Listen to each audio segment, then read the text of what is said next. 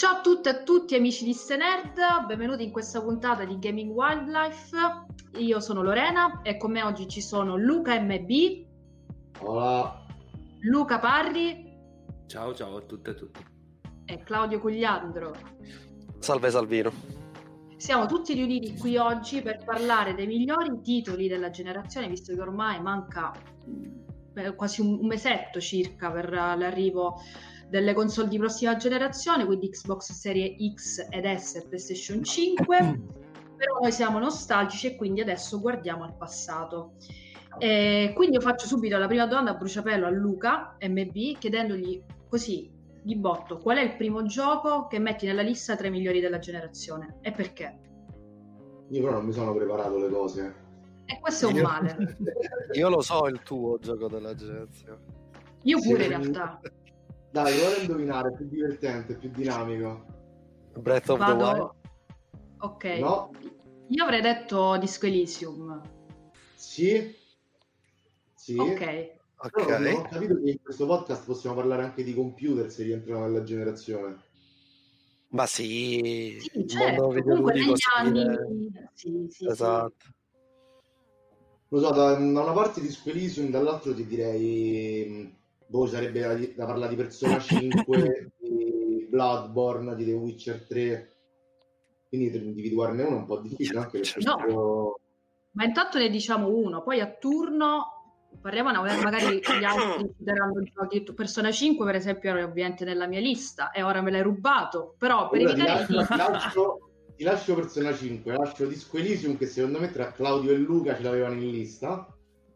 Quattro Ok. volte. E dico, dico Bloodborne. Ok, perché?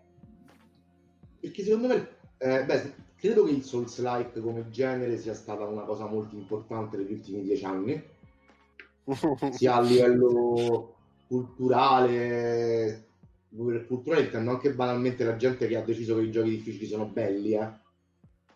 Ehm, però Bloodborne secondo me è il più bel Souls-like che ha rilasciato From Software perché va a togliere tantissimi elementi RPG che per carità mi piacciono tantissimo gli RPG e tutto quanto però credo che rimanga l'esperienza un po' più pura andando a mm, l'esperienza action action RPG rimane più pura andando a scremare molti elementi e poi il setting Lovecraftiano è, è fuori di testa cioè non è che ci sta niente da dire sul setting di Bloodborne. Secondo me anche quello fa, fa tantissimo ha una lore super interessante ha un racconto super interessante cioè è uno di quei giochi che frame rate a parte è praticamente impossibile trovargli mezzo difetto secondo me.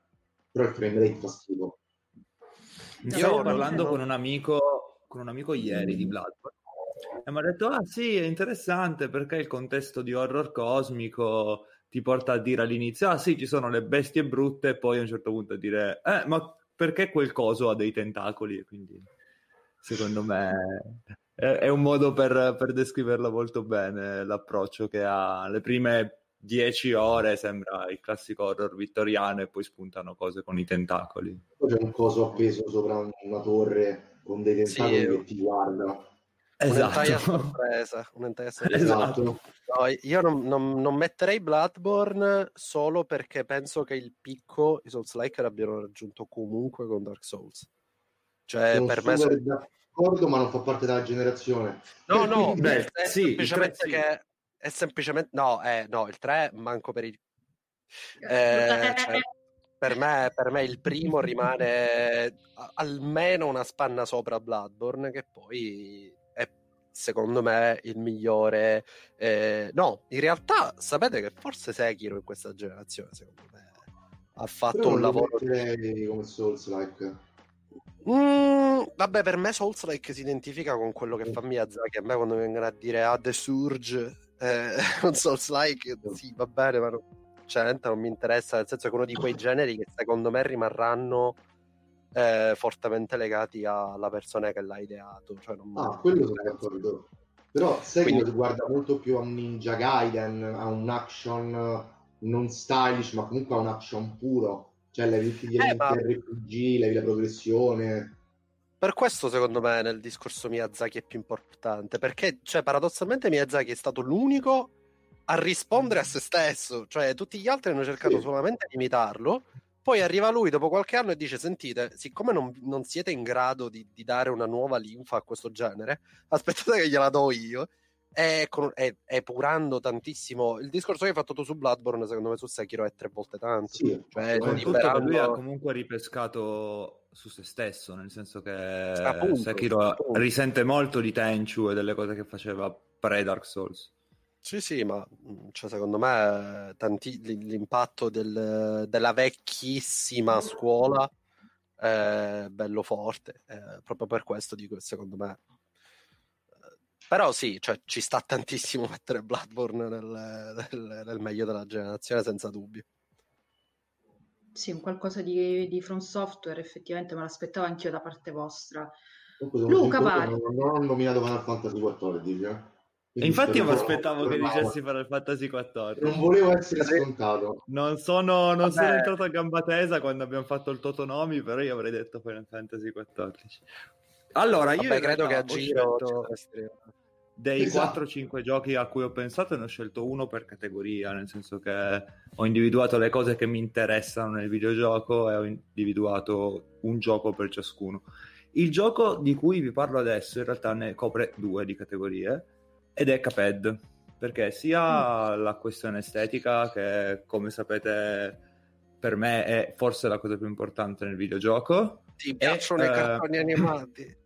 Esatto, perché sono un bambino dentro, sindrome di Peter Pan e tutte queste cose qui. E poi per la questione musicale, perché credo che eh, insieme al già citato Persona, ma al sicuramente ci- quello che verrà citato Nier, Caped è uno dei tre giochi con la colonna sonora meglio composta dal mio punto di vista della generazione. Tra l'altro fa ridere che tutti e tre i giochi siano usciti tutti e tre nello stesso anno e tutti e tre abbiano ricevuto una nomination ai Game Awards che ha vinto Nier, però ehm, era curiosa questa cosa, che i, i, tre giochi di cui ricordo io la colonna sonora di questa generazione sono usciti tutti e tre nel 2018.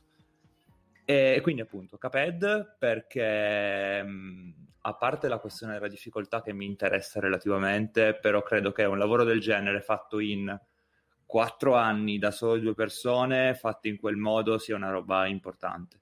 Che si sono ipotecate la casa. Di... Che si sono ipotecate la casa, che hanno rischiato di divorziare con le loro mogli, che hanno praticamente messo a repentaglio un rapporto di fratellanza vera, perché sono appunto fratelli di sangue, quindi decidere di lavorare con i propri familiari non è mai una cosa scontata e che mh, magari può portare a dei problemi, invece loro sono riusciti comunque a raggiungere una vetta importante perché adesso il gioco è disponibile per qualunque console e per il computer e quindi appunto credo sia un risultato degno di nota e merita assolutamente un posto all'interno del, del parterre dei giochi migliori di questi ultimi cinque anni sicuramente. Ci Bello, sta. non me l'aspettavo in realtà, però appunto ci, ci sta... sorpresa. Bello, mi è piaciuto questo colpo di scena di Luca Parri. Bravo. Grazie. Claudio, io non so se tu vuoi far valere il tuo Sekiro a questo punto come prima risposta oppure vuoi comunque... No, no. No, per me proprio a, a, livello di importanza metto sicuramente Kentucky Root Zero per, per, la generazione. È un po' una scelta peculiare perché in realtà il primo episodio è stato pubblicato nel 2013 e lo sviluppo si è trascinato fino sostanzialmente all'ultimo anno della generazione del 2020, quindi intanto proprio temporalmente ha caratterizzato tutta la generazione. E credo che sia molto banalmente un gioco veramente importantissimo, al di là di quanto può piacere o meno, e per fortuna oramai è arrivato in ogni piattaforma possibile e immaginabile.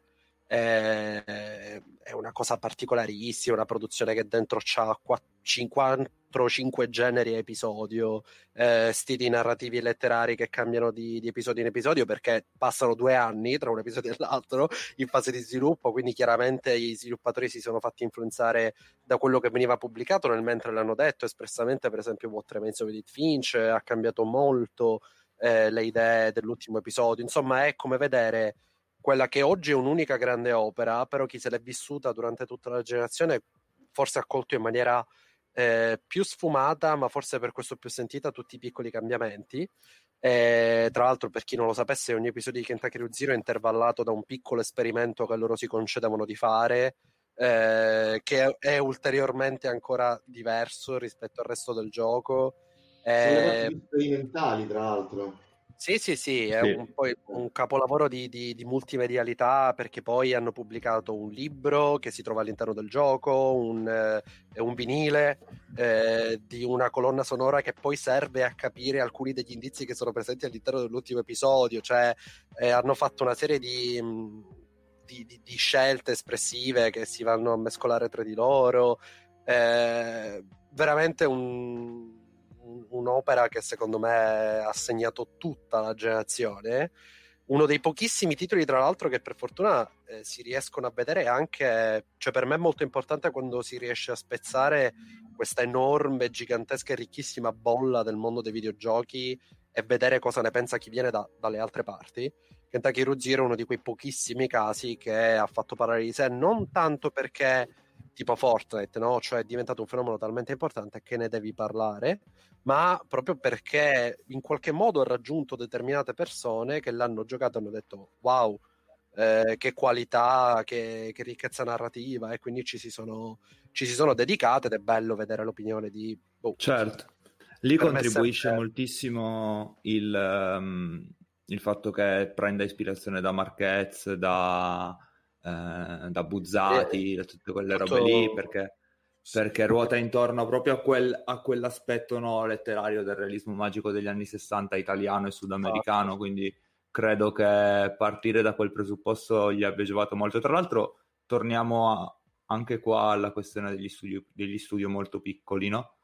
perché anche qua l'hanno fatto tre persone con uh, inizialmente un altro progetto perché doveva essere un Metroidvania con una campagna Kickstarter che poi è andata a finire come ricordiamo e, e, invece poi hanno cambiato totalmente stile, cose, un gioco che si evolve ma, durante il suo eh, sviluppo e secondo me risente della generazione che, che è appena conclusa ma, perché tutto quello che succede è figlio di quello che è successo nel videogioco. Sì, ma, ma, a proposito, così chiariamo anche chi sta ascoltando, ma eh, queste scelte le facciamo tipo una volta personale, una volta per importanza, come le, come le, stiamo, eh, come le stiamo, stabilendo?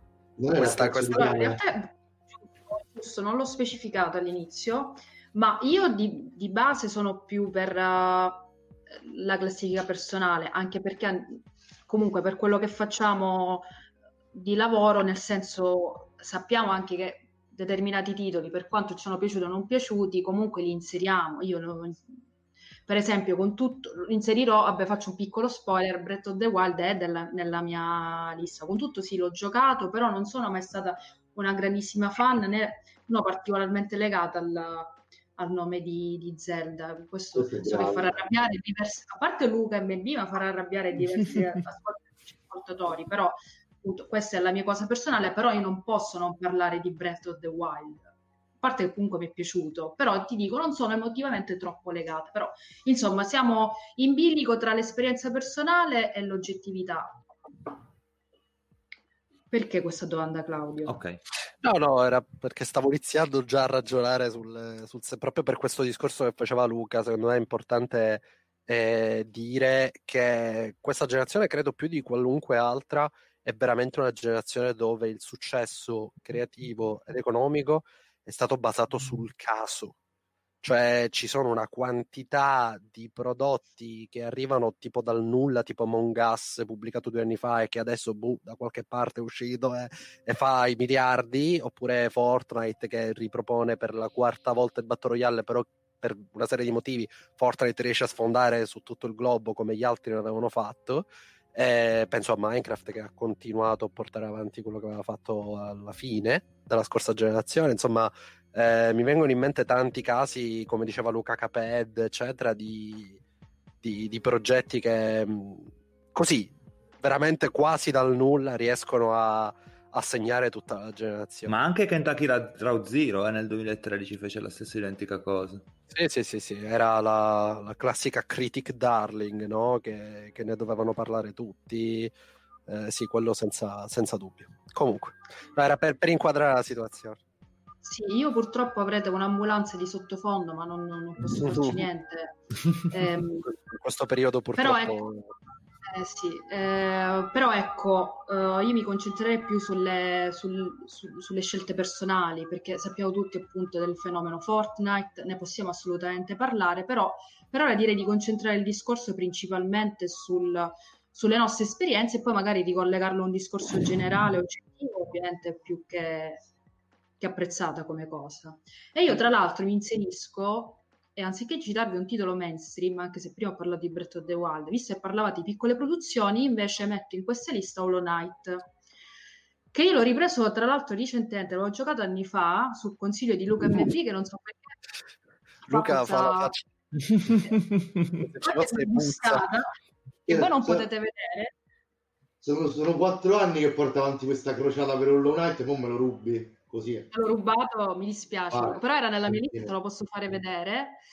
Ehm, E, niente, io la prima, mi ricordo la prima run, che tra virgolette, e tra l'altro è stata il mio primo approccio a uno stile di gioco difficile alla Dark Souls, perché comunque dove leggiamo Hollow Knight spesso leggiamo eh, il, come dire, il nome Dark Souls affiancato, perché comunque è un gioco difficile. Ora non mi voglio rimettere a parlare di nuovo di difficoltà perché apriamo un, un discorso amplissimo, però comunque Hollow è un gioco meraviglioso che io mi sto apprezzando molto di più in questa seconda run, che quindi già conoscevo, so- conosco bene le meccaniche di gioco e mi rendo conto di come sia perfetto in tutte le sue componenti, stilisticamente, musicalmente, ma poi anche al solito il concetto dell'esplorazione è veramente reso in maniera meravigliosa. Un gioco che costantemente ti invoglia ad esplorare, a, sc- a scoprire i segreti, pur avendo linee di testo praticamente quasi del tutto inesistenti, se non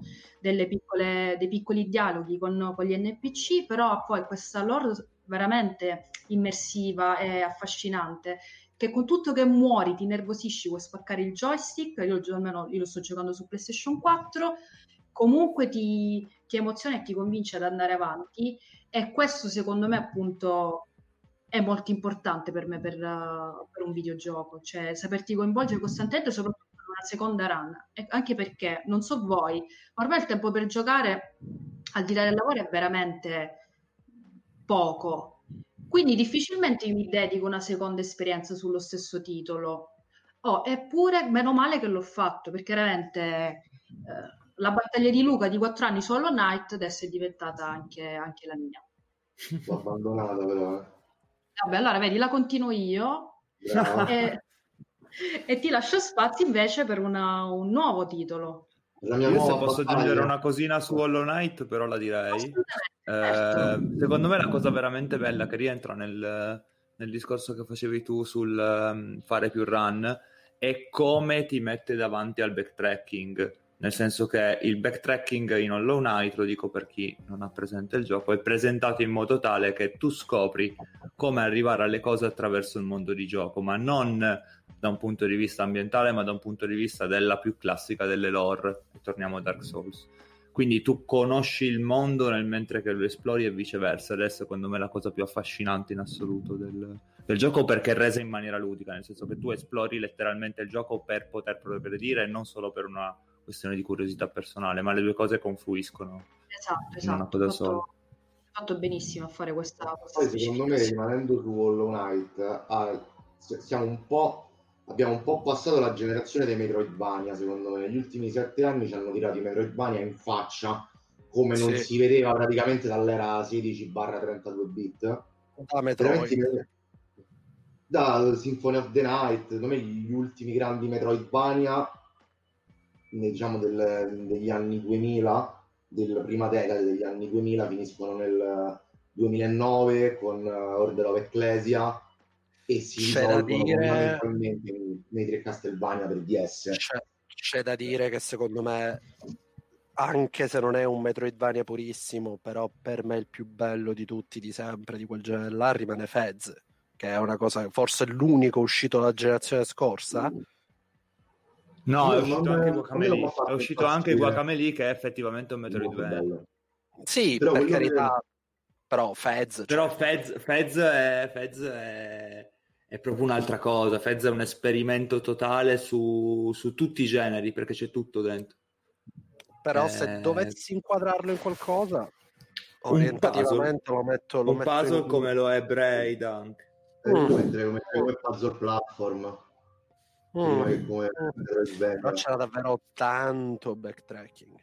Tanto sì, questo backtracking. sicuramente, però appunto lì, questa roba qua rientra nella sperimentazione di Phil Fish che lui ha voluto fare un gioco con tutto quello che gli piacevano Sì, sì, e, sì, e ma- lavorare proprio con tutto quello che aveva a disposizione. Quindi, insomma, Fez, No, no, ma- non so, è un lavoro troppo complicato per rinchiuderlo in un genere solo. No, ma lo dico proprio perché per- anche per confermare quanto diceva Luca, nel senso che abbiamo avuto tipo questa sorta di interruzione Ah, certo. assoluta, tranne per Sì. me una produzione che cercava in qualche modo di recuperare l'esperienza Metroidvania che era Fez.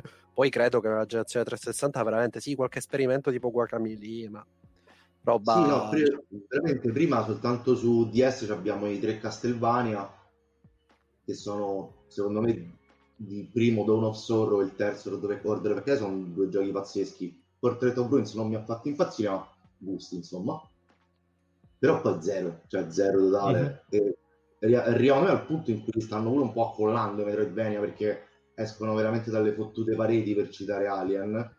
E secondo me su Mhm. questo Hollow Knight riesce a fare le cose fatte bene perché prende il Metroidvania come struttura, lo usa per raccontare, cosa che secondo me mh, questa costruzione di lore di un mondo di gioco che riprende sì sicuramente Dark Souls, quindi da un certo tipo di narrativa non c'era esattamente in questo modo nei Castlevania, ora qualcuno mi ucciderà, ma secondo me non c'era tutta questa, questa cura in questo rapporto tra la narrazione e l'ambiente, era molto più arcade se vogliamo, mentre secondo me è una roba che invece c'era nei Metroid, che era fondamentale la narrativa ambi- ambientale dei Metroid, anche perché la cosa molto bella di Metroid è che mh, poco, ma ci sta come Phil, è quella in cui tu, tu sei Samus Aran, stai lì da sola, fine, non c'è niente, non parli con nessuno, ed è secondo me il grande errore peraltro di Metroid Prime 3 che ti fanno parlare con le persone, non voglio parlare con nessuno. Ehm, Perché era quella l'atmosfera. Metroid, la saga dei misantropi. Esatto. E, me, cioè, riprende questo, riprende questa atmosfera, questo senso di solitudine, riprende la narrativa ambientale di Dark Souls, però a livello poi tecnico ci mette in mezzo tutto quello che è stato il platform negli ultimi dieci anni, che al contrario del Metroidvania, il platform ha conosciuto una nuova giovinezza a partire da roba alla Super Meat Boy che velocizza molto le meccaniche, cambia, riprende ma modifica tutto il concetto di high score e secondo me Hollow ha quella pulizia del platform veloce de- che nasce nella 360 appunto con Super Meat Boy N+, eccetera e lo mette in una struttura Metroidvania. La parte RPG to- riprende la parte RPG del Metroidvania che però ad esempio nei Castlevania era molto RPG e la declina tutta quanta in questo sistema di build che puoi cambiare praticamente on the go con gli amuleti ma hanno delle interazioni hanno anche un funzionamento narrativo come in Dark Souls cioè prende tantissime cose Hollow Knight sia dalla parte tecnica giocosa che è quella classica dell'arcade sia da quella narrativa e mette tutto insieme in una roba che però non sbaglia un colpo, che non c'è una singola meccanica che non funzioni. Cioè, l'unico problema di Hollow Knight è che a un certo punto finisce e non, un altro- non c'è niente che ci si avvicini. Vabbè, che Però, comunque secondo- richiedono tante ore, nel- magari completare solo Sì, la prima storia, uh, no. Ma infatti, Però, insomma, se ti metti a poco, a me costa 15 euro. Io lo volevo pagare a 40. Eh, Ma se vuoi me lo puoi Beh, comprare su PS4. Potrai, potrai farlo con Silksong, eh, sicuramente con Silksong tu potrai spendere di più perché non costerà 15 euro Silksong. è assurdo, eh. Esatto. Tra l'altro, Hollow Knight, anche qui, perché l'avevo citato perché parlavamo di team di sviluppo piccoli, anche lì tre persone più il compositore persone. esterno. No, il compositore è interno perché Ah, Team interno, Cherry sono, sono un game designer, un level designer e un compositore. Ok, scusatemi, allora solo tre persone. Cioè, e hanno dato appunto questo, questo titolo che appunto Luca poi ha perfettamente riassunto nelle, nelle sue componenti. Ma Quindi sì, alla fine direi- pazzesco, eh. Cosa? Artisticamente è pazzesco. Artisticamente è meraviglioso. Sì, Poi soprattutto enfatizza pure quel senso di solitudine di cui parlavi prima, cioè questo contrasto che a me mi ricorda anche un po' Tim Burton nello stile estremamente bartoniano. pure longilinee, i contorni netti, poi questo, questo... colore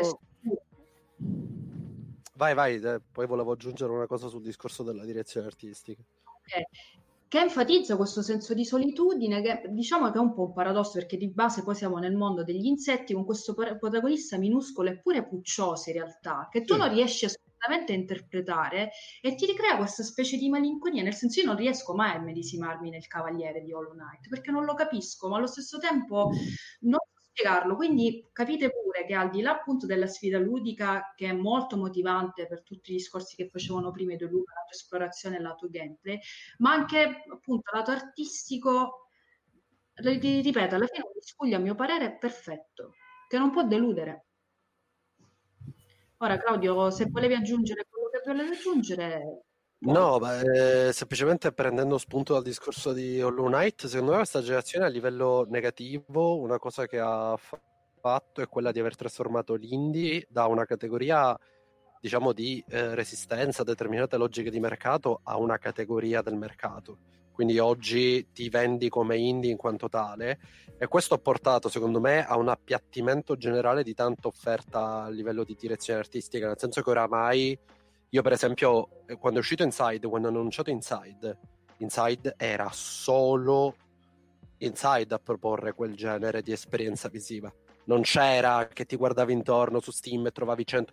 Oggi, oramai, eh, c'è il simil Journey, il simile Inside, il simile anche pixel art.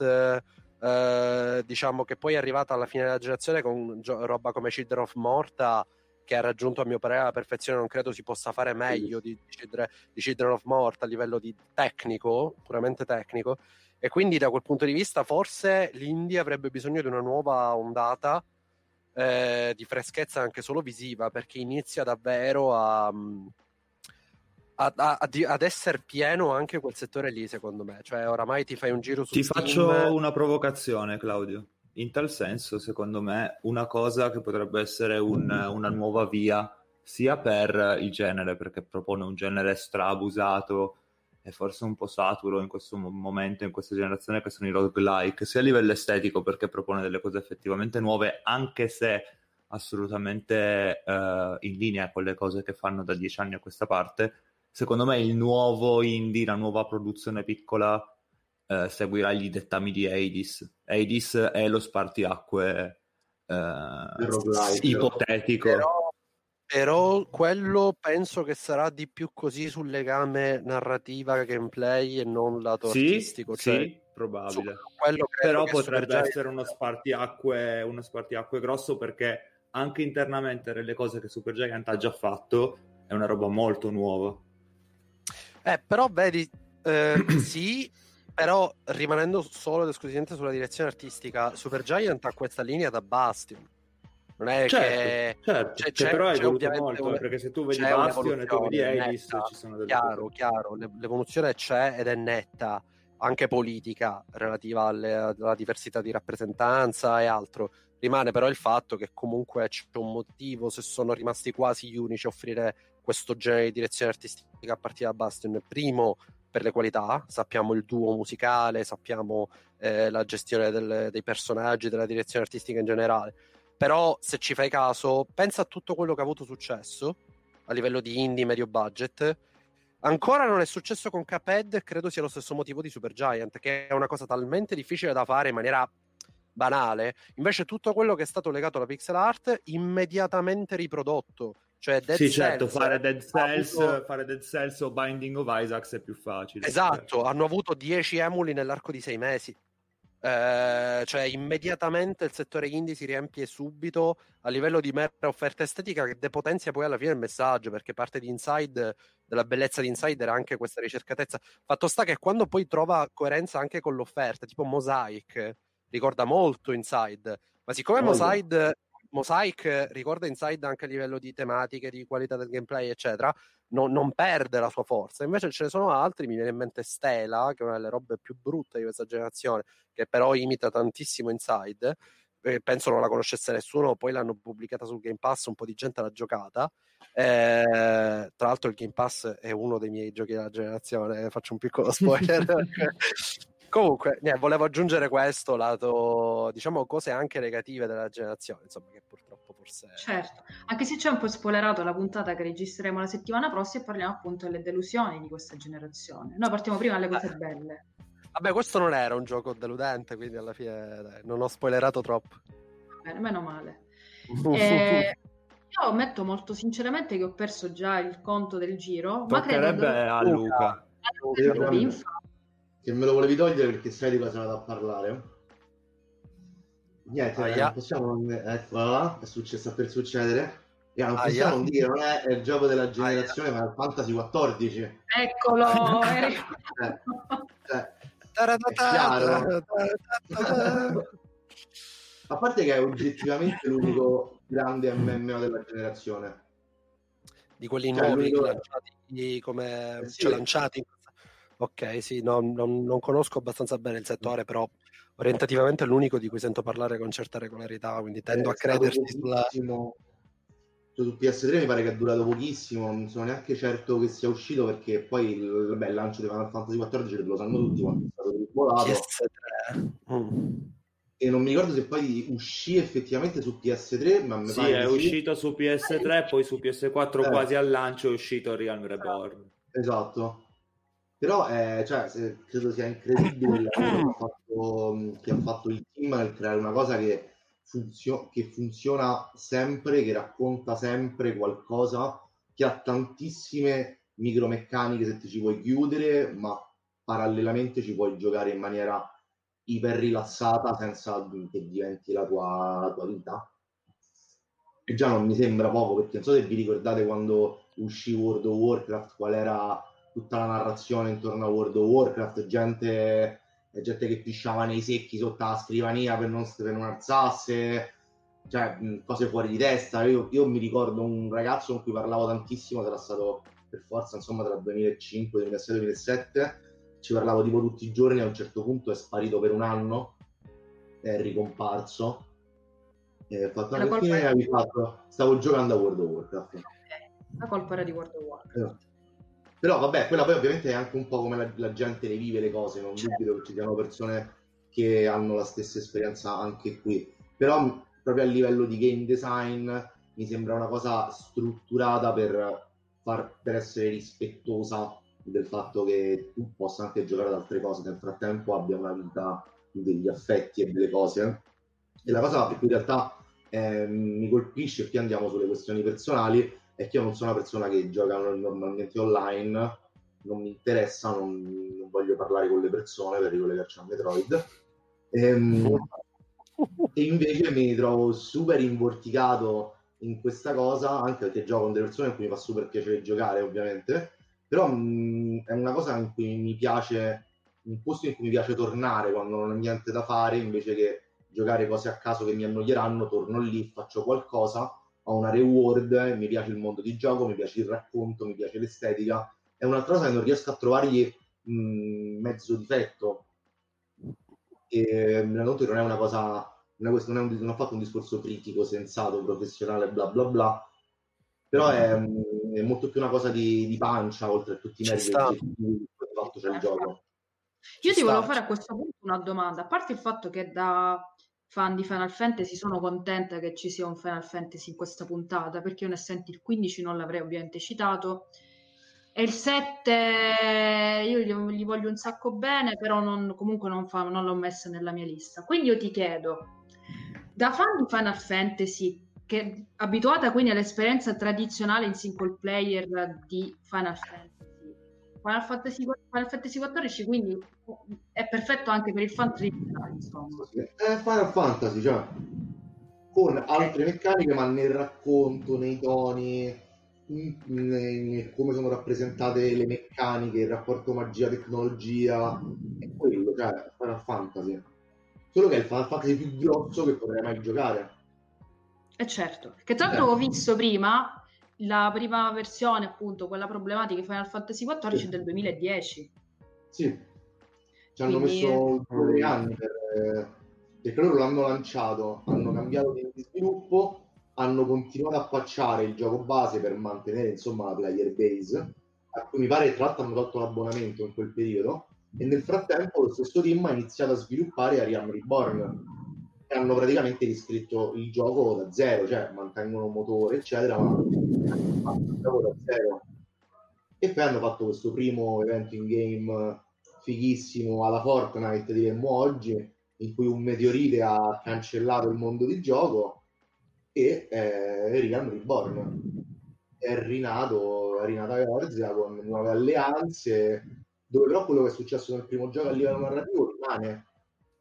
Cioè sono fatti che sono del mondo di gioco il reboot più costoso della storia dell'umanità. Esatto.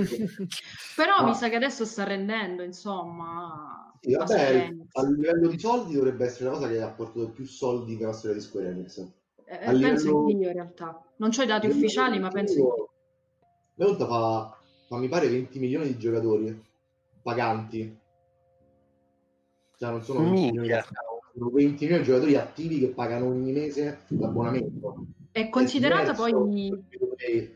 Ma i giocatori saranno a questo punto in realtà di più, perché faccio un attimo di contesto. Luca effettivamente è da mesi che tortura noi per giocare okay. a Final Fantasy XIV. Io finalmente mi sono scaricata l'altro giorno la versione di prova gratuita di Final Fantasy XIV, proprio perché come Luca in realtà non so nemmeno io avvezzo a giocare a giochi online, proprio perché quando gioco voglio stare da sola. Ed è un sistema che in realtà Infatti, ho paura. Però insomma, è tornare a Final Fantasy XIV che incentiva a provarle a giocarlo senza sottoscrivere l'abbonamento, senza nemmeno acquistare il gioco. Ripeto, si scarica questa prova gratuita che Luca, correggimi se sbaglio.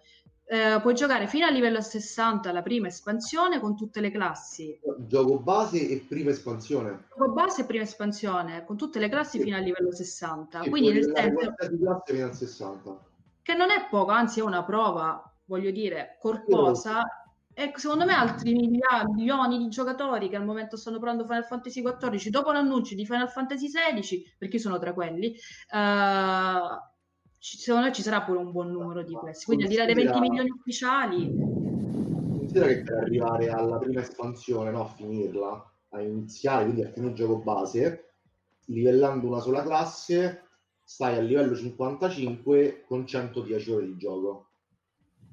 Tan, tan, tan. Eh, okay. Quindi tu quanto vuoi giocare gratis potenzialmente? Cioè hai almeno 150 ore di gioco gratis. Volendo. Certo. Ah, ma io non e... volevo incentivare il gioco gratis comunque, dico semplicemente che proprio la struttura, cioè per come è organizzata anche la prova gratuita di Final Fantasy, aiuta effettivamente a un flusso continuo di giocatori nuovi che vengono incentivati appunto da questa struttura che ti permette di testare appieno il titolo soprattutto per persone scettiche, ripeto, come me, che invece viene da un'esperienza tradizionale con Final Fantasy. Io l'11, per esempio, mai, mai giocato, così come appunto il 14, però tutti gli altri Final Fantasy sì. E quindi, insomma, mi fa piacere, ti, ti ringrazio personalmente per aver inserito un Final Fantasy. Ora la passo la palla al, all'altro Luca, che sono curioso, vediamo okay. con cosa si, ci stupisce questo round. Allora, seconda categoria è la categoria degli schiaffi, schiaffoni al, al mercato.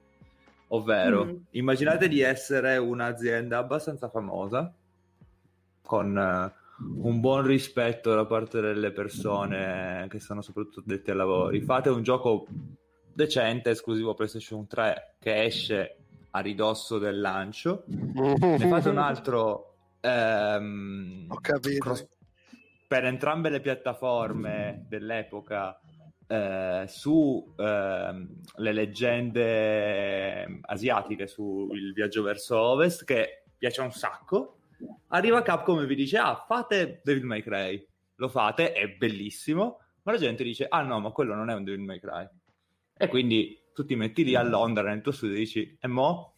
A me comunque che facciamo? Non mi, non mi pareva DMC, eh? È bellissimo. Se vuoi, ecco, interrompiamo la live e ci mettiamo a iniziare. Eh, allora, allora, dobbiamo dire una cosa importante. Niente plebe però, ragazzi. Li devono fare solo i giapponesi, fine. Cioè, sono le cose che devono, i stylish action li devono fare i giapponesi. Poi possiamo non parlare quanto è bello World action zero, diciamo. No, allora, io voglio, io voglio, io voglio eh, Bayonetta fatto da Ubisoft e Assassin's Creed mm. fatto da Platinum Games. Sì. Sì, Ah, sì. di Platinum Mamma mia.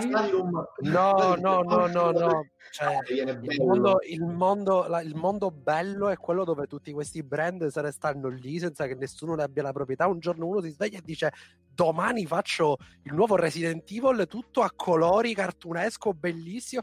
Li voglio giocare tutti. Sì, sì, invece sì, sì, sì, sì, sì.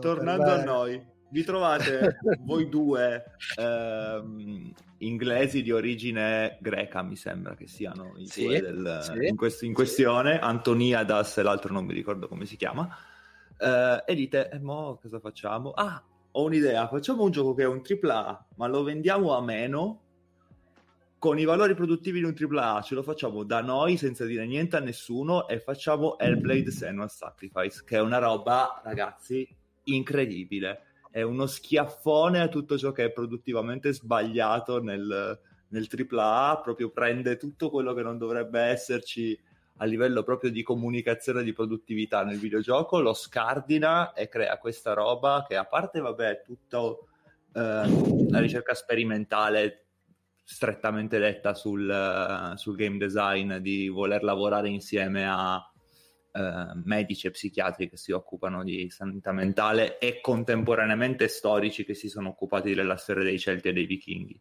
Già questo, secondo me, a una tizia a caso che per caso si è scoperta che è un e fenomeno soprattutto digitale. questo, io volevo arrivare a questa cosa qua, cioè anziché scegliere per il motion capture l'attrice blasonata, scegliere una persona del proprio team, un po' come aveva fatto in Remedy eh, Sam Lake su se stesso per, eh, Mhm. per Max Payne, tra l'altro, mi ha ricordato un po' quella storia lì.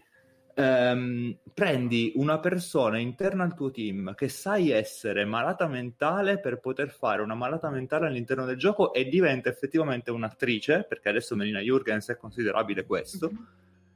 che vince un premio dato da Andy Serkins con cui tra l'altro Team Ninja aveva lavorato perché rientra tutto insieme e sì, per- non per il Blade ma per, sì, per Evelyn Enslaved, Sword. esatto. Enslaved, Ah, non Per, Evelyn, ah, per. Evelyn Sword, per Evelyn Sword lui era solo il, eh, il Eh, c'era- consulente, invece in della- Enslaved della era, era sì. il protagonista.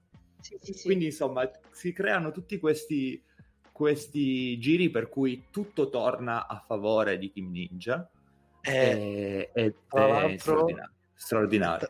tra l'altro rientra il discorso che ti facevo io della del, del caso, cioè che, Esatto. che lei, che lei sia finita perché loro non avevano più i soldi e che lei sia finita a fare l'attrice in quel gioco ed è finita per essere probabilmente l'interpretazione della generazione, cioè quella che ricordano tutti che credo Sì, nessuno potrà Esatto. dimenticare. Tra l'altro, scusate la- il lapsus, ho detto Team Ninja, intendevo Ninja Theory ovviamente. Non solo, c'è da aggiungere anche che tu inizi la generazione così È l'unica che può fare gli action stylish insieme a Platinum, tra l'altro. Esatto, esatto.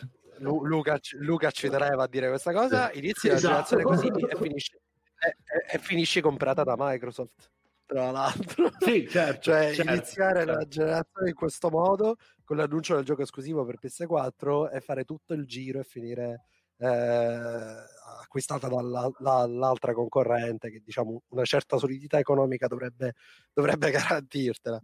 Eh, quindi sì, da quel punto di vista sto gioco è stata veramente una storia fuori di testa. Sì, più che altro per, per il valore politico che ha rispetto al- alla sfida nei confronti del, del grande, della grande azienda, no? che poi appunto ritorniamo indietro e vengono acquisiti direttamente dalla grande azienda. Cioè questo è un cerchio che si chiude in un certo senso. Sì, che poi in quel biennio c'è stato anche come esperimento non paragonabile perché era, era etichetta EA, però comunque un gioco che ha dimostrato di utilizzare poco budget per fare qualcosa a livello tecnico AAA, è stato A Way Out, eh, che sì, Certo. aveva, ripeto, appunto EA dietro, però comunque un gioco che ti dice, guarda, sai, si può fare un gioco da eh, 30 euro e non da 1500 se si considerano tutte le microtransazioni, season pass, eccetera, eh, che alla fine ti offre una quindicina di ore di gioco di trama eh, interattiva, ricca, completa, tra l'altro anche con la coop,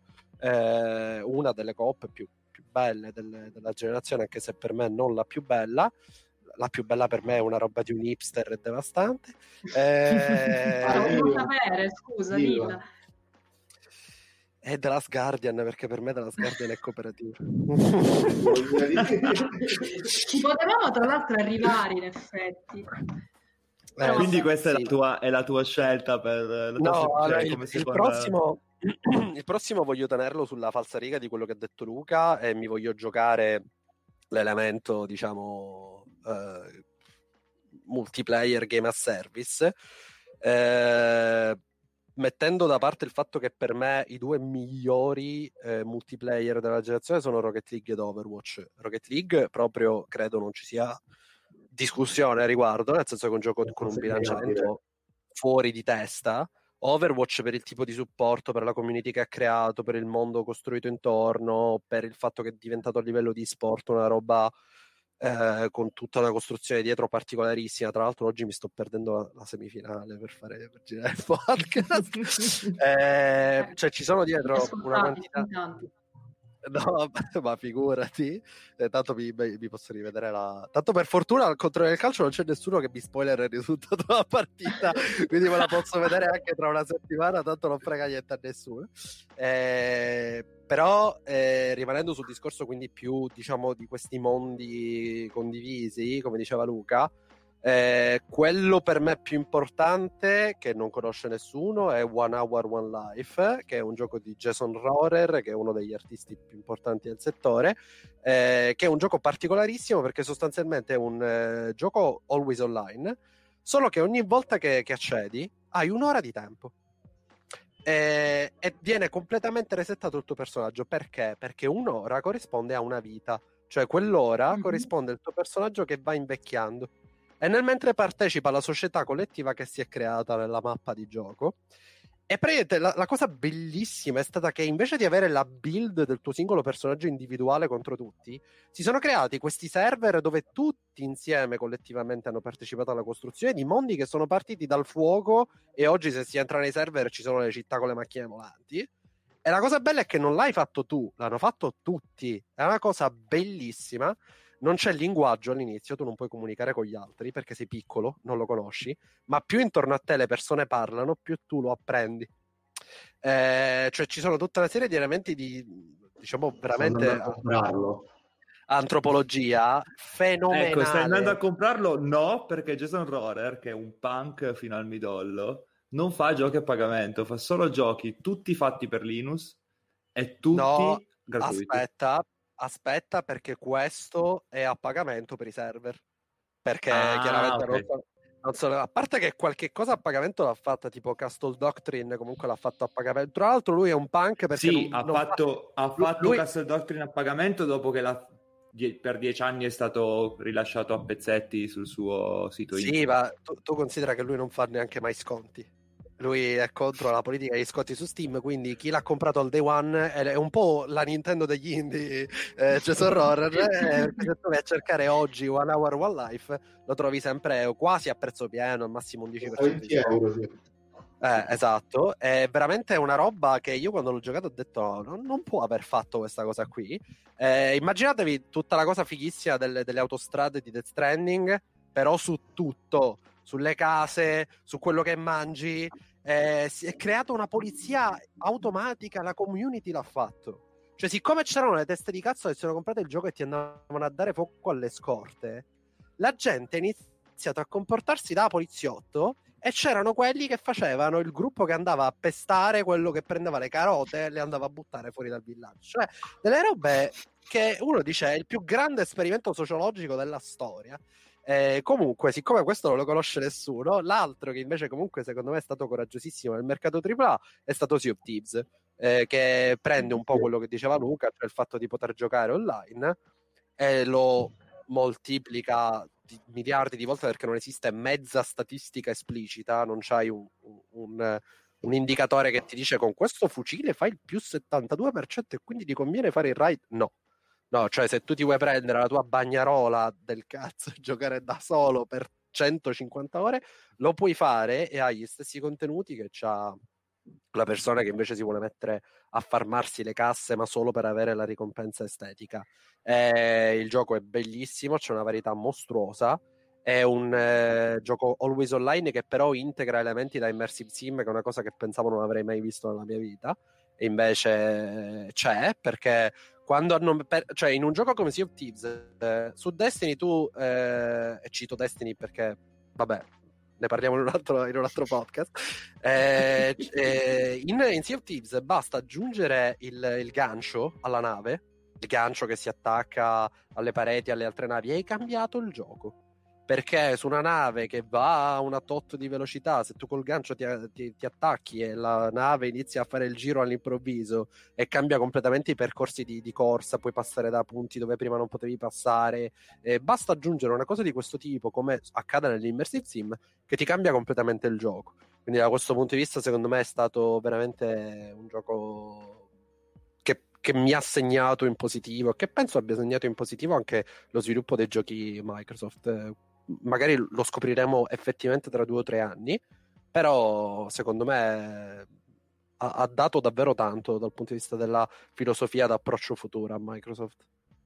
Ma infatti tu tra l'altro prima parlavi di Death Stranding eh, riguardo soprattutto in relazione One Hour One Life, quindi questa, questa solidarietà silenziosa tra i giocatori che appunto anche a me automaticamente mi ha riportato al, al titolo della Kojima Production però allora, Death Stranding non è, mm, per esempio, nella mia lista dei miei giochi della generazione, però a questo punto mi sento di citarlo perché effettivamente la, questa meccanica dell'always online, questo stare appunto solo all'interno di un mondo che, che è ostile, che per l'appunto ti fa sentire solo, in realtà poi ti, ti stravolge un po' le, le, esperienze. Cioè io mi ricordo, ad esempio, quando partivo per queste camminate in Dead Stranding, che magari avevo finito le scale perché non avevo utilizzato una scala per scalare una montagna, adesso mi riserviva, io ero perduta, premevo, mi pare che era col touchpad che facevi partire il, il, il radar e trovavo un tizio, un santo che mi aveva lasciato la scala là, ho detto grazie, grazie, io quindi poi scalavo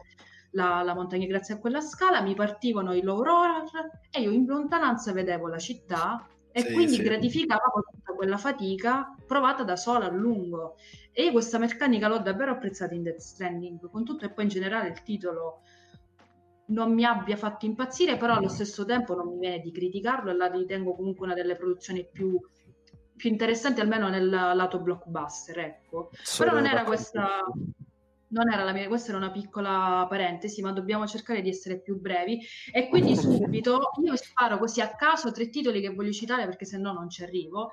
E sono soprattutto mainstream e scontati, ma appunto li devo citare. L'ha citato prima Luca, Luca Persona 5, ma a questo punto io lo cambio in Persona 5 Royale perché la serie di Persona ci dimostra come appunto arricchendo un gioco che già di base funziona perfettamente è ancora più bello. Cioè Persona 5 Royale rende meraviglioso, ancora più bello Persona 5, aggiungendoti più ore di gioco, ma paradossalmente semplificando un po' il gioco, perché sono state aggiunte tutta una serie di meccaniche che ti rendono il gioco ancora più dinamico e super stiloso, perché poi questo è perso- Persona ti colpisce perché è stilosissimo in qualsiasi cosa tu faccia, che sia anche lavare, fare il lavoro part time, salire in metro, leggerti il libro, studiare nel bar, nel bar che parte Beneath the Mask con la pioggia, cioè, e Persona 5 Royale è esatto tutto questo, anzi migliora, per, ah, ah, utilizzo questa piccola metafora che chi ha giocato Persona sia il 5 che Royale capirà, la, la, Battle Dim si chiama Life Will Change, che è perfetta, è bellissima e chi gioca Persona 5 se l'ascolti in loop. Persona 5 Royale cambia Life Will Change e li mette takeover, che uno dice ma perché, perché è stata cambiata se Life Will Change è perfetta? E poi alla fine ti ritrovi takeover in loop per i prossimi mesi.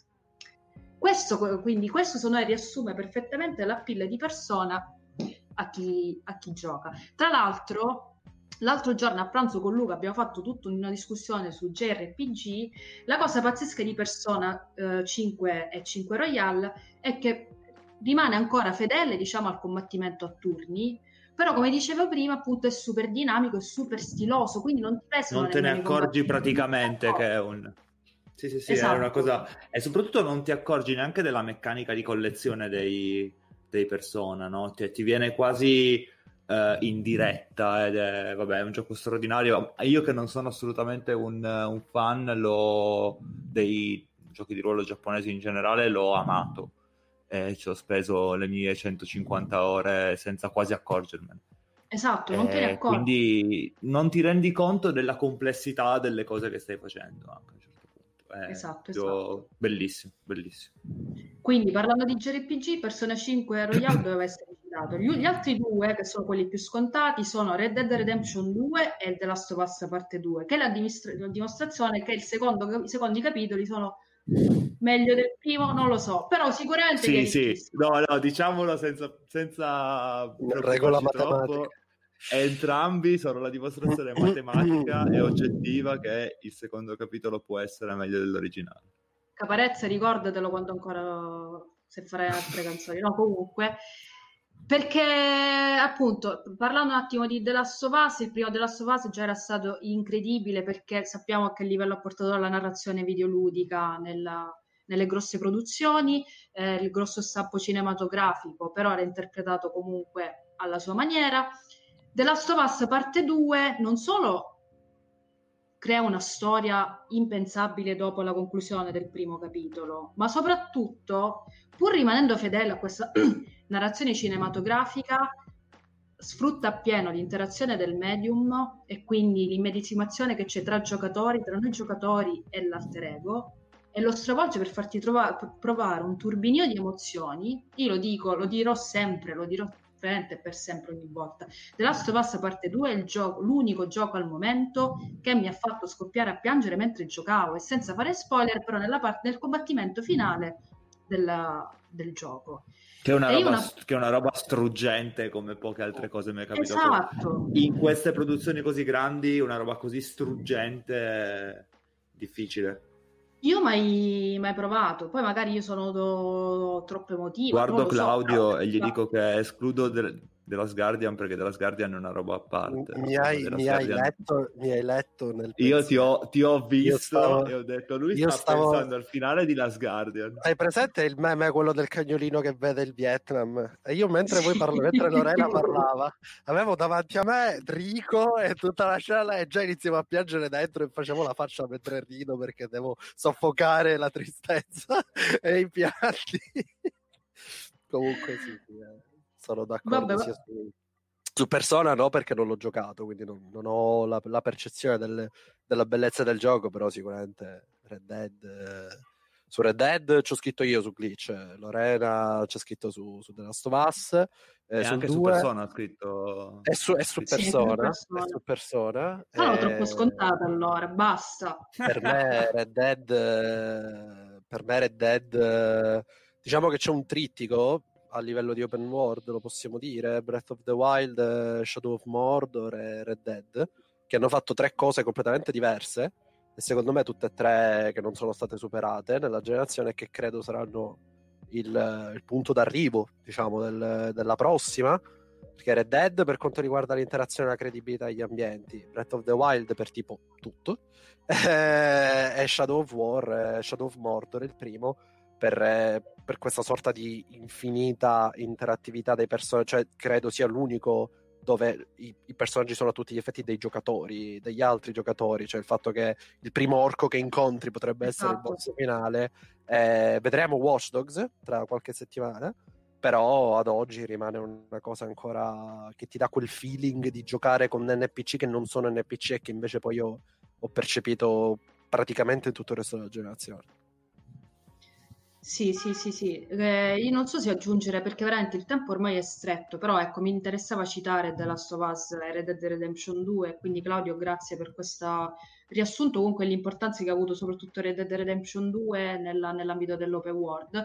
Luca, ti chiedo pure a te tre titoli veloci che magari ti tieni, anche, non per forza tre, anche meno, quelli comunque che tieni a citare in questa puntata perché dobbiamo chiudere. Eh, mm, Disco l'abbiamo detto. Ok. Ora lo abbiamo detto. Ora l'abbiamo detto, infatti ti detto. chiederei un brevissimo contesto per farlo conoscere a chi non lo conosce Disco Elysium, anche se è impossibile, visto che soprattutto nell'ambito dei, dei Game Awards ha ottenuto parecchio successo, Eh. visto che ha vinto... Quanti premi ha e vinto? e cinque. marxismo. Ne ha vinti, ne ha vinti tre No, sul quattro. palco e Ah, no, due, no, e due già, e due già preassegnati. Quindi, insomma, però ecco un Ah, minimo di cinque, contesto per far capire Disco Elysium e gli altri giochi. Allora, Disco Elysium, beh, perché è, un... è, è troppo grosso, non è che si può fare il contesto. È un gioco artisticamente pazzesco che ha è interessantissimo a livello tematico, a livello politico, anche a livello di, di RPG, cioè di come funziona come RPG. Cioè, non, non ti posso fare contesto su una cosa che ci metto 20 minuti.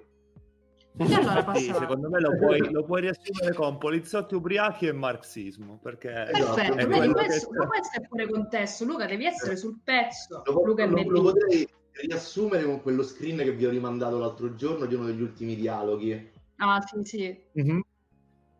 E vabbè, poi secondo gioco per motivi diversi, eh, nonostante ehm, non ci abbia giocato tantissimo, però credo sia fondamentale comunque citarlo, anche perché l'Arian sta lavorando a Baldur's Gate 3, ehm, secondo me Divinity, Original Sin 1 e 2 insieme, perché per motivi totalmente diversi rispetto a um, Disco Elysium, che è, mm, boh, che dire che è più story driven è una cazzata chiaramente, però Disco Elysium è molto importante per la narrativa e per i temi, cosa che secondo me abbastanza sti cazzi in Divinity, anche perché è mezzo comico, le cose comiche, boh, negli RPG soprattutto, però a livello di gameplay, di come utilizza il combattimento comunque a turni iper tradizionale, ma tutte le meccaniche elementali che ci mette dentro, tutto il gameplay emergente che c'è in Divinity, è una roba che secondo me non si è mai vista in un RPG e da giocare è assolutamente, mh, è assolutamente incredibile quello che ti puoi inventare, anche semplicemente con,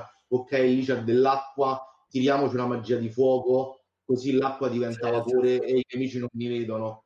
Cioè, tutte, quelle, pic- tutte le possibilità per risolvere una battaglia che sono lasciate veramente semplicemente alla creatività del giocatore diventa quasi un immersive sim per forzare il concetto. Secondo me è una cosa incredibile. Sì, sì, sì, sì. Ehm, È una cosa che io l'ho appena iniziato Baldur's Gate 3, ci ho giocato un'ora e mezza, quindi non lo so quanta di questa roba ci potrà Anche essere. perché c'hai messo due settimane a installarlo. Esatto. Anche perché comunque Baldur's Gate lavora su delle regole che sono quelle di D&D, quindi Mhm. non è che ci si può in- cioè per quanto D&D è fatto per inventarsi la qualunque sopra quelle regole è, è chiaro che un discorso è giocare sulla carta un altro è giocare un RPG quindi era un, era un prendere la parola o c'avevi la tosse Cla? No, no, c'ho veramente la No, no, no, no, tranquillo. E poi vabbè il terzo la butto sempre lì in volata ne parlavamo l'altro giorno è una roba talmente tanto cross gen che secondo me ci può stare ci metto i, ci metto i trails perché secondo me a livello di world building in un RPG nulla ha fatto quello che ha fatto Falcom eh, con Trails serie che inizia nel 2006 non è finita cioè Mhm. due blocchi narrativi sono finiti ma è tutta una costruzione di un mondo che si porta avanti in credo nove giochi ormai e sono gli RPG con il battle system qui lo dico con il battle system a turni più bello dell'RPG giapponese una di persona, sono diversi perché persona cioè, lavora sul fatto che è molto veloce però a livello tattico Ah, ok, ok. e come ogni battaglia anche se poi sono lunghette le battaglie pure quelle casuali a livello tattico quello che puoi fare quello che ti puoi inventare è secondo me c'è una complessità assolutamente inarrivata Vabbè, tanto Io- poi Lorena taglia tutto. Sì, Esatto. infatti, essere solo persona. E- Perché li fate E così? quindi eh, secondo me Trails serie è un'altra roba che, che purtroppo non ha avuto l'attenzione che, che si meritava, anche perché vabbè, roba super low budget, roba da 80 ore a capitolo per 9 giochi, Eh, di cui già. due manco sono usciti in inglese, peraltro forse escono, ora li stanno ripubblicando per PS4, speriamo. E secondo me è una roba che va assolutamente messa, assolutamente messa tra i migliori RPG della generazione. E quali sono i migliori RPG della generazione? Persona, Trails e boh, fine, non, non, non è stata questa generazione con dei grandi guizzi con gli RPG, eh. È Disco Elysium, che non è JRPG, ma lo mettiamo comunque. È bello Eh, ma sono esteri, quindi sono già Vabbè, teoricamente, teoricamente è comunista, quindi internazionale, quindi rientra anche il Esatto. Giappone, perché teoricamente cioè, non fanno distinzioni di confini nazionali. Quindi... Esatto. Allora, nel senso so che è molto diverso visto che è più action, però parlando di mm, giochi di ruolo giapponesi, a questo punto l'ha citato prima Luca, però Nier Automata, la, Nier Automata Beh. mettiamoglielo in mezzo, dai, citiamolo perché Ma si deve anche fosse citare. Bloodborne, secondo me, è considerabile comunque. Ma Bloodborne già è stato citato, quindi non ne possiamo parlare più. Anzi. Luca, Luca Pari, dammi pure tu tre nomi Allora, veloci. io ho tre, tre storie che sono Vai. state importanti per me durante questi ultimi cinque Dici, anni e papà in ordine quella del liceo, quella pischella Air. Story, Air Story che riassumo in È un giorno in pretura però con le chitarre acustiche. Giusto, Ma giustissimo. io con questi li Eh, voglio fatti tutti da Luca. Confermo Scusa. Night in the Woods che è il sogno bagnato di un furry però emo. Cioè, ma l'hai tolto? Me lo E aspettavo l'ultimo, questo. l'ultimo, il più recente di tutti, che è What Remains of Edith Finch, che è la storia più bella mai scritta per un videogioco, punto. Anch'io mi, mi- Se avete sentito gli applausi, eravamo applausi generali in realtà. Eh, mi sono piaciuti, a mi sono piaciuti. Non ho, non ho nient'altro da dire. Mi sono piaciuti, sono contenta eh, di- di- dei titoli che stai tirando fuori. Dai, Claudio, l'ult- l'ultimo sei tu. Tocca a te stupirci alla Allora, grande. eh, diciamo che vabbè, lascia- la- abbiamo citato Air Story, quindi non metto Telling Lies. Eh, a quel punto dico Return of the Obra Dinn per il semplice fatto che rappresenta non tanto il gioco in quanto tale, ma rappresenta uno dei pochi autori del mondo dei videogiochi per quanto mi riguarda, un genio creativo che parte dal game design e poi costruisce il gioco, e sono in pochi a farlo. Eh, totalmente in senso opposto eh, Davey, Davey Redden con eh, The Beginner's Guide, cioè lo scrittore di Stanley Parable che con The Beginner's Guide ha fatto un'esperienza interattiva che secondo me deve giocare chiunque, chiunque, è una roba eh, che per me deve essere alla base del- dell'approccio, cioè quando un critico gioca a Beginner's Guide cambia il suo modo di fare critica videoludica per quanto mi riguarda. Eh, Come già, come già era successo due anni prima con uh, Stanley Parable. Sì, perché con Stanley Parable lui ti cambia l'approccio formale, no? Poi con The Beginner's Guide ti dice renditi anche conto che non ci sei solo tu e il gioco, ma ci sei tu, il gioco e l'autore. E le, Ed è- e le persone, e le persone che hanno giocato il gioco come te. Esatto, esatto, ed è un percorso eh, espressivo per me magnifico, e rimanendo sul percorso espressivo magnifico, The Last Guardian l'abbiamo già citato, quindi non, non lo metto. Eh, aggiungo DX. DX è, è un gioco di Daniel Mullins, che è un autore che mh, forse è più famoso per Pony Island, che è questo gioco che molti hanno preso più come una roba, diciamo, molto pop che, che altro. DX è sostanzialmente ehm, eh, Pirandello, però che gioca con i generi di Crash, eh, con i generi, con i Metroidvania, con Fallout. Ogni personaggio ha un suo genere, eh, tu non Non da comprare, ok. Non capisci che cosa sta su- no no è veramente eh, personaggi in cerca d'autore eh, dove però l'autore ogni tanto spunta e ti dice renditi conto di quello che stai facendo un gioco, un gioco che ti fa cambiare la, la visuale proprio cioè che mentre giochi cambia la visuale passa da isometrica a un gioco a turni un gioco in prima persona poi diventa un immersive sim eh, all'inizio parte con Crash poi a un certo punto ti compaiono in sovraimpressione le recensioni su Steam degli amici che c'hai su Steam è un gioco malatissimo, una roba veramente particolarissima che consiglio a chiunque e, e basta, giusto per dire proprio le prime cose a livello di autori videoludici che mi sono venute in mente. Bene ragazzi, io vi ringrazio tantissimo per averci raccontato le vostre esperienze, i vostri migliori titoli della generazione, anche se occorre precisare che io non ho citato tutti quelli che volevo citare, ma immagino che tutti non siamo riusciti. nessuno. Comunque parliamo Figurati. di quanti anni? Di sei anni di generazione, quindi insomma non... Sì, sì, ma per fortuna, per esempio, mi ha citato Night in the Woods Luca, altrimenti avrei parlato mezz'ora. Sì, io mi aspettavo che qualcuno citasse o This War of Mine o Valiant Arts, ma Valiant Arts lo sentivo l'avrei citato io, l'ho citato adesso, vabbè, comunque, insomma, eh, quello per il concetto della guerra. Sì, Ci sta. Eh, seriamente, torniamo seri, vi ringrazio tantissimo, io mi auguro che le ascoltatrici e gli ascoltatori possano trovare gli ottimi spunti per fare poi i recuperoni di fine generazione, insomma. Eh, noi ci vediamo al prossimo appuntamento, vi faccio un piccolo spoiler, già ve l'avevo fatto in effetti, che parleremo invece delle delusioni di questa generazione. Per la prossima volta preparatevi delle liste che vi voglio ancora più preparate. E con la suoneria del telefono di qualcuno Esatto. io vi, vi rimando all'appuntamento della prossima settimana. Ciao! Giocate Prey, giocate. Prey. Ciao.